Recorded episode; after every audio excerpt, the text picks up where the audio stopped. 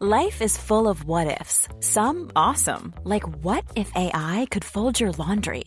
And some, well, less awesome, like what if you have unexpected medical costs?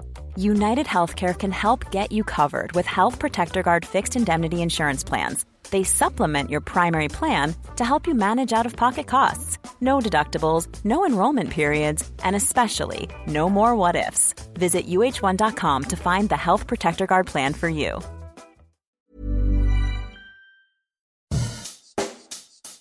Bonjour et bienvenue dans Savez-vous que, le podcast d'anecdotes du Dauphiné libéré.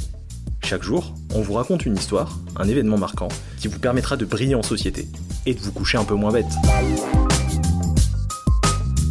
C'est le troisième événement le plus regardé au monde derrière les Jeux Olympiques d'été et la Coupe du Monde de football.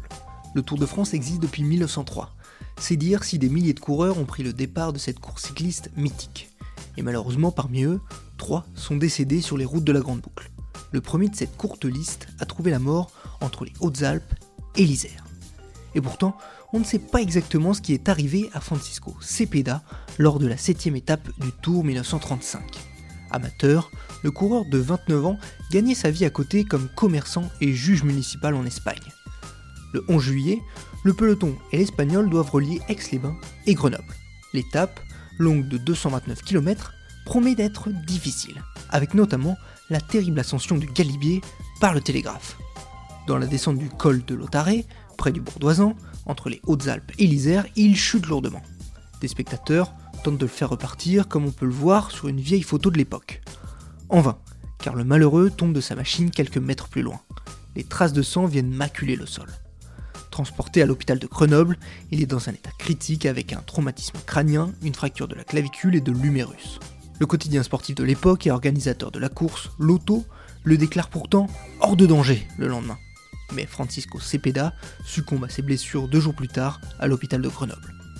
L'organisateur a semblé vouloir minimiser la gravité de l'état de santé de l'Espagnol. Il faut dire que le matériel de l'époque fourni par l'auto serait en cause dans son accident.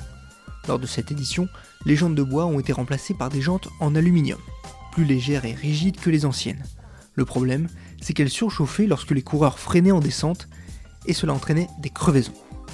Il faudra que le boyau de l'amateur cède ce 11 juillet 1935 pour que l'organisation de la course fasse machine arrière. Depuis, deux autres coureurs sont décédés sur les routes du Tour, Tom Simpson en 67 et Fabio Casartelli en 1995.